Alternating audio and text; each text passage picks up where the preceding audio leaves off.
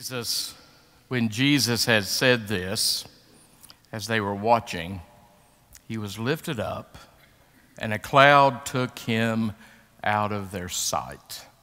Would you pray with me? God, we give you thanks for this time that we're sharing together. This morning, we give you thanks for the lives of these graduates.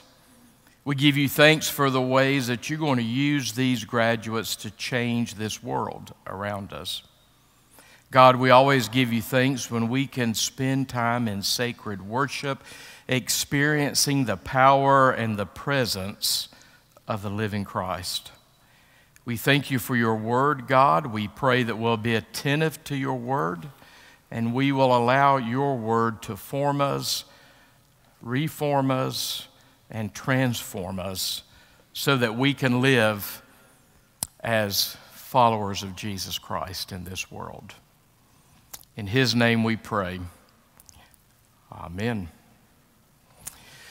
The disciples had been obviously on an emotional roller coaster for over 40 days at this point. There they were in Jerusalem with their master teacher and then their master teacher was arrested. They saw him tortured and tormented. They saw him crucified. And they thought all their hopes and their dreams were gone. But then he came back. Not just an empty tomb, but they experienced the living Jesus. He came back from the dead.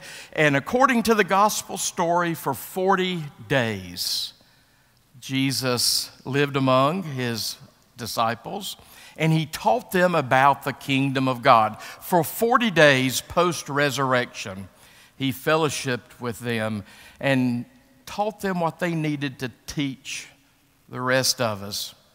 And then there was this day, then there was that day, the day of the ascension. I'm sure that the day of the ascension was a day of mixed emotions for the disciples. There they were on the Mount of Olives, almost to Bethany and they saw Jesus raised from their sight. They saw Jesus raised into heaven. And in some ways, they were saying goodbye to Jesus again. But in just a few days, 10 days after ascension, Jesus would return again to those early Christians, but this time he would return in the power of his Spirit to those early Christians. We'll talk about Pentecost next week. I do hope that you wear red next week as we witness to the world around us about the power of Pentecost. So they had been on quite a journey, and there they were. Watching Jesus raised up, watching Jesus raised up to the right hand of the Father, the place of authority. And today, here we are, still living in the power of the Spirit, still living in the Pentecostal gift, still remembering that for us it was a package deal the death, burial, resurrection, and ascension of Jesus Christ. That is to be completed, that is completed with a Pentecostal gift of the Spirit to His people.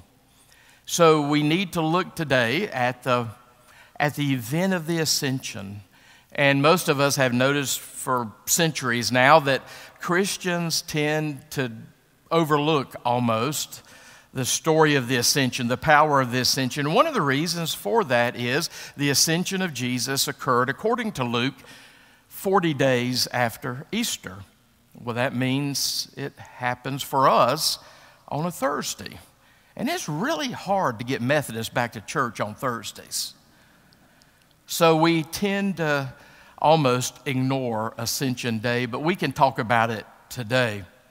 What does the ascension of Jesus Christ mean for our living? It means basically, simply, and eternally that Jesus Christ is Lord.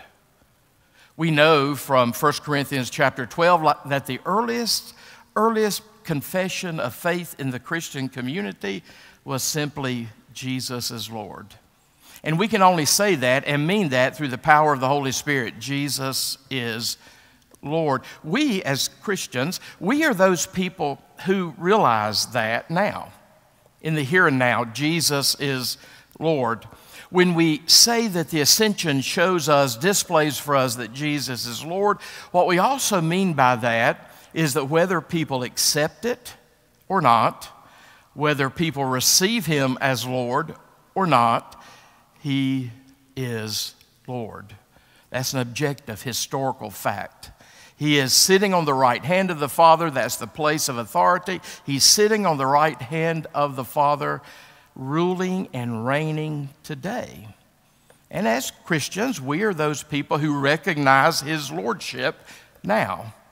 We are those people who are allowing Him to be Lord of our lives here and now.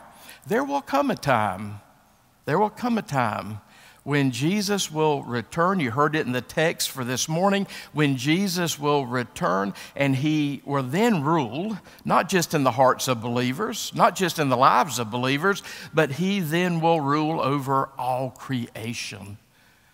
That's when the kingdoms of this world, all the many kingdoms of this world, will become the kingdom of our God and his Christ.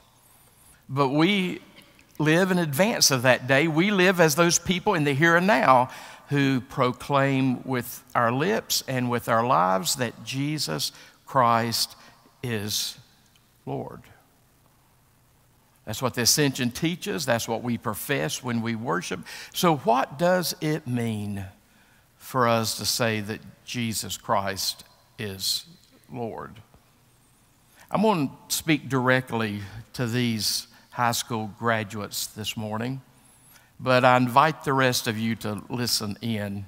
Perhaps this will benefit all of us.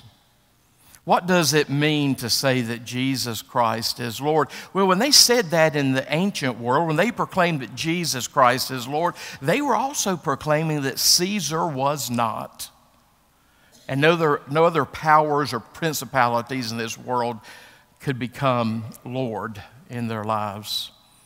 So when they proclaimed that Jesus Christ was Lord, they did it sometimes at the risk of their very lives because Caesars in this world do not like to share lordship with anyone else, even Jesus Christ. So, what does it mean when you and I profess that Jesus is Lord. If that is the central defining organizing principle in our life, as it is, should be in the Christian faith, what does it mean for us to profess that Jesus Christ is Lord? And you notice the text, the confession, the profession is Jesus is Lord.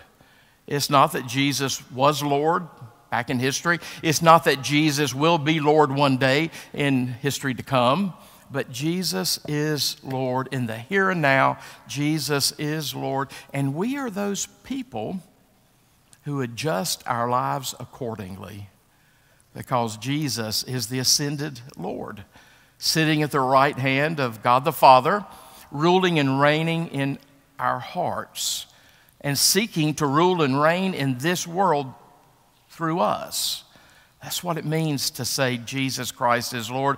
If we profess that Jesus Christ is Lord, obviously that means, graduates, that we need to be passionate, passionate about yielding our lives to Him. And we know that He can do so much more with our lives than we could ever do with our lives. We need to yield our lives to Him. As Christians, we know that's a basic core teaching of the Christian faith that all of us are born into this world in a state of rebellion against God. That's the human condition, that's our family trait with Adam and Eve. We're born in rebellion against God, so what we have to do in this world is to make the decision to lay down our armaments of rebellion. And usually that's our stubborn, stubborn wills. We need to lay down our armaments of rebellion and receive Him as Lord of our life and seek to dethrone ourselves or anyone else or anything else as Lord of our lives. So, if we profess that Jesus Christ is Lord, we, we can't just add a little bit of the Christian faith to our already overscheduled, busy lives. We've got to make our Christian faith central to our living, and our Christian faith has to impact and influence everything else that we do. We need to make sure that all of our living is living unto the Lord and living under the Lordship of Jesus Christ. We need to always remember, graduates, that whoever we are, whoever we are in secret, that is who we are. And we need to make sure that every area of our lives, not just a religious department of our lives, not just the Sunday morning on our schedule, but we need to make sure that every area of our life is yielded to Jesus Christ. We center our work life on Jesus. We center our family life on Jesus. Perhaps you can help the rest of us learn how to do that as you live as a faithful disciple. We center our entertainment life on Jesus. I remember the famous book by Neil Postman that was entitled Amusing Ourselves to Death. That was his picture of our culture. We center our entertainment life on Jesus. We center our social lives on Jesus. Sadly, there's not hardly a day that, or at least a week that passes, that I don't see someone that has socialized themselves out of a marriage. They've even sometimes socialized themselves to, to death. We need to make sure that He is the center of every area of our lives. And then we'll be able to show the world around us what it means to live as a faithful follower of Jesus Christ, as a Christ follower.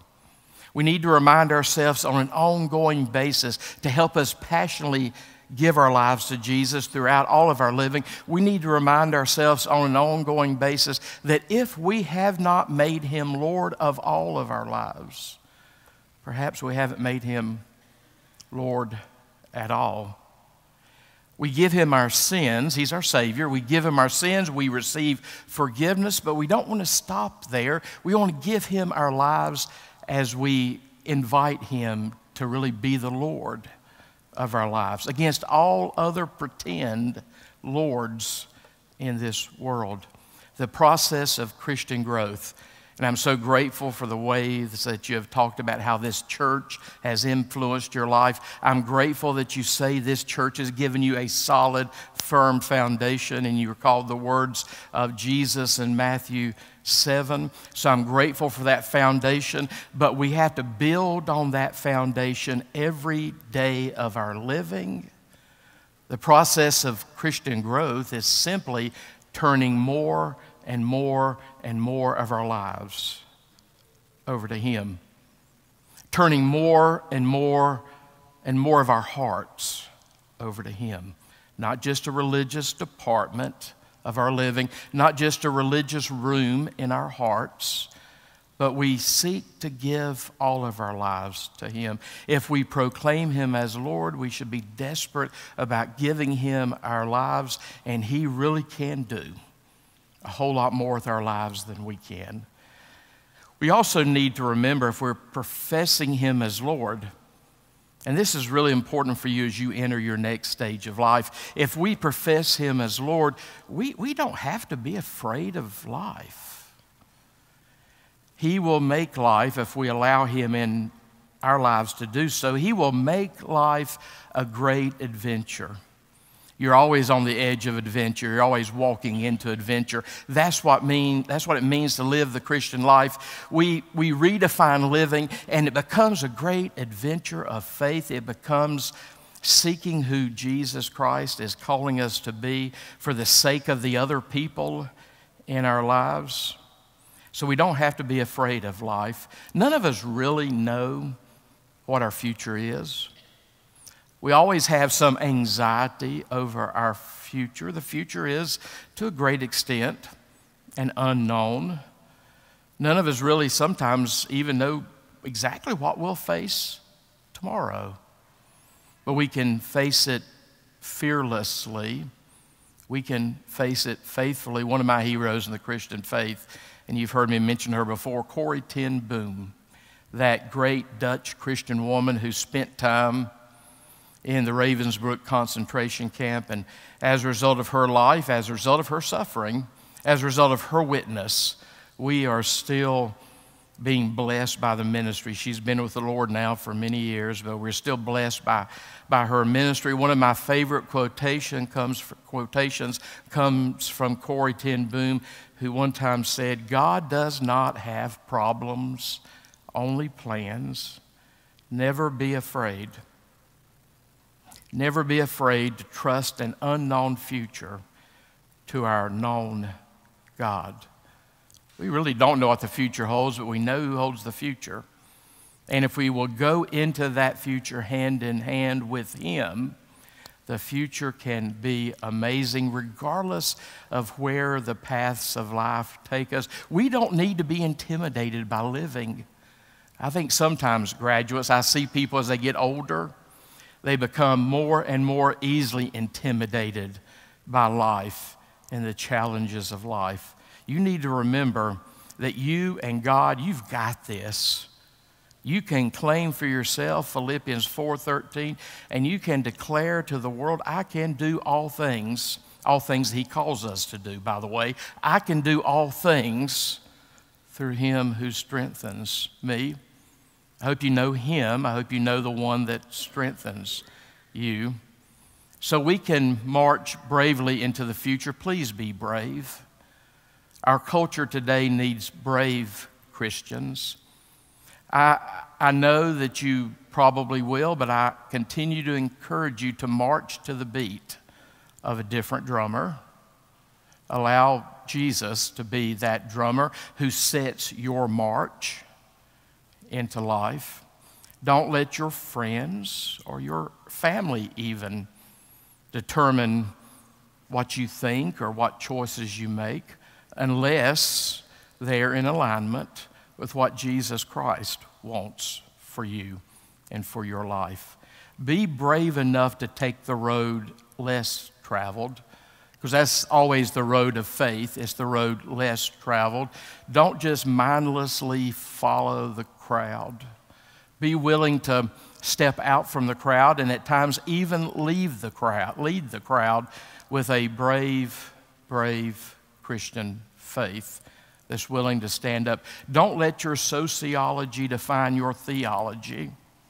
And theology is just simply thinking about God, a word about God. Our theology, and we all have a theology, we all are impacted by our theology. But again, don't let your sociology or your social agenda or what the culture wants from you or what the culture doesn't want from you, don't let any other human being impact your theology. Let your theology, what you know about God, impact the rest of your living. Much of life is just simply keeping the right priorities, keeping our loves appropriately ordered. We have a lot of passions in life, we have a lot of loves in life, and that's fine, but we have to keep them in proper order. We've been saying this for over 2,000 years in the Christian faith, and we're still encouraging one another with these words put your passions and your loves in the appropriate order, and then you'll find the great adventure of life that's planned for you in Jesus Christ.